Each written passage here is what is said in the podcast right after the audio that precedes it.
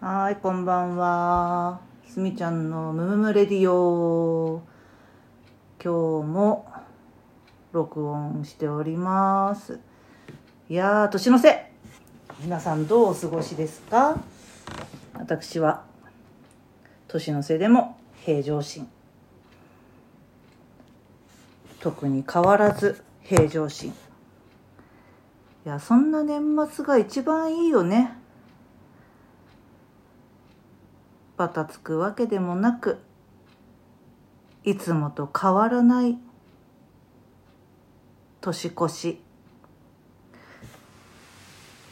穏やかな気持ちで過ごしております。いやこれ3回目のねラジオね録音ね。慣れてきたっちゃ慣れてきた。どうなんだろう。まあ来年ね続けていこうとは思うのでねお聞き苦しい点もねあるかとは思いますけれども皆さんにはお付き合いしていただきたいと思います。さて何話そうかな。うん大晦日。最後の日の明日は14の5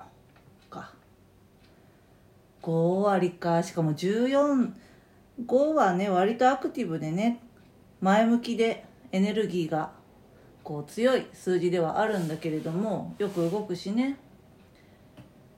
でもね14になるとねうん何かと何かがくっついて新しいものを生み出すそんなエネルギーが14の5そのためにいろんな経験をしていろんなことを知って自分の中でまとめ上げていく。そんな素敵な数字が14の5なんですね。なので3の知的好奇心よりももうちょっと広いこうものが対象になったりねするのでよく海外に目が向きやすいとかうん割とこう自分がアウェーな場所でも意外とこうねファッと飛び込んで楽しんでいけちゃう。っていうねそういう性質があったりしますね。そんな5で終わるんだね今年ね。モノエネルギーの日で終わるのか。まあそしたら世の中ねバタついてるんでしょうね。でも5だとねのんびりっていうわけにはいかない。そんなねなんか私はのんびりしますけど平常心でのんびり過ごしますけどね。皆さんねちょっとねあのバタバタしてるなーなんて思ったら心を落ち着かせて1分ぐらいね何もせず立ち止まるとかねとてもいいですよ。さてそれで来年の2024年の1月1日がそうそうそう。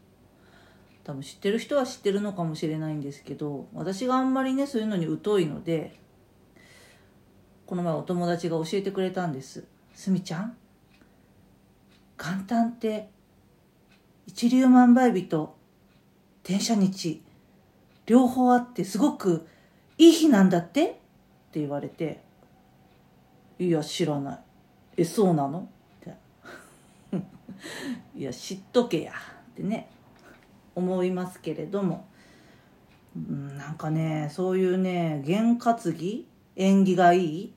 それがお正月に来るなんて言ったらちょっとさすがに浮き足立っちゃうよね、うん、どうやって過ごそうかななんて思っちゃうよね。乗っかれるんだったら乗っかるよね。だってただだし乗っかるだけなら、まあ、そんなこんなでねちょっと調べてみたんです。一粒万倍日は一粒がこう万倍にもなるよって。ていう日で何かこう物事をね始めるとそれがすごくだから広がっていくよ。物事がね。だからそういうこう縁起がいい日。で天赦日は天が許す日と書くので神様が全ての罪を許してくれる日。どう思います？これが元旦。やっべえぞと。すみちゃんはこうやっべえぞって思って調べてこんなイベント大イベントじゃんみたいな。マジで？じゃあ決意表明とかめっちゃした方がいいじゃん。自分でねこう2024年こうやって過ごすぞ。っていうのをめっちゃした方がいいじゃん。って思うわけです。でホロスコープとかも出してで、えー、2024年の1月1日だと2008、9、10か。2024年8、1月9の月で1日は10ああホロスコープでもね割とねやっぱりこう自分のこうこれからどうなりたいかみたいなことについてしっかりこう定めておくと切り替わったね1月1日なんか良さそうだったししかも10の1なんだったらね1月1日。確かに皆さん何か考えましょう。言うのはただですから。まあ、言うってことはきちんとそれを自分が自覚するということでもありますしそのためにじゃあどうしていこうかなぐらいのところまでね具体性を帯びていた方が弦を担ぐってことは見えない領域のことにそれをお届けしているということです。それがもしかしたら神様なのかもしれないしそういう、えーと、天赦日だったり一粒万倍日のエネルギー良きとされるエネルギーに対してなのかもしれないけれどもある程度具体性を帯びていた方が、えー、向こう方からしてもね「え分かったよ」と。でどうしたいんだい？ってもうちょっと具体的にプリーズみたいなことを思ったりもするわけですよ。これは初詣の時とかもね皆さん心がけてくださいね。できる限り具体的に。で自分が何者であるのかも忘れずにお伝えする。その上でね具体的なこうこうこうしたいからこれをこうこうこうしていこうと思っていますのでどうかお力添えください。とかお見守りください。とかお導きください。とかね。そういうふうにある程度の具体性はあった方があのあはいはい分かった分かった。OKOK って向こうもなりやすいからね。ちょっと言ってること分かるかな？まあ単純単純。だからちゃんとね具体的に言おうねっていう話。まあそんな日なのでね何か決意をする2024年が終わる頃にはこうなってたいです。こうそういうことを表明する。自分が手にしたいものとかを明確にしておく。あと単純になんかお乳なものをおろすとかも縁起良さそうだなって思います。私はねそれを知る前からバッグをね買ったんでね。じゃあもうこれでいいじゃん。旦那には内緒なんですけど。それでいいじゃん。ってなって。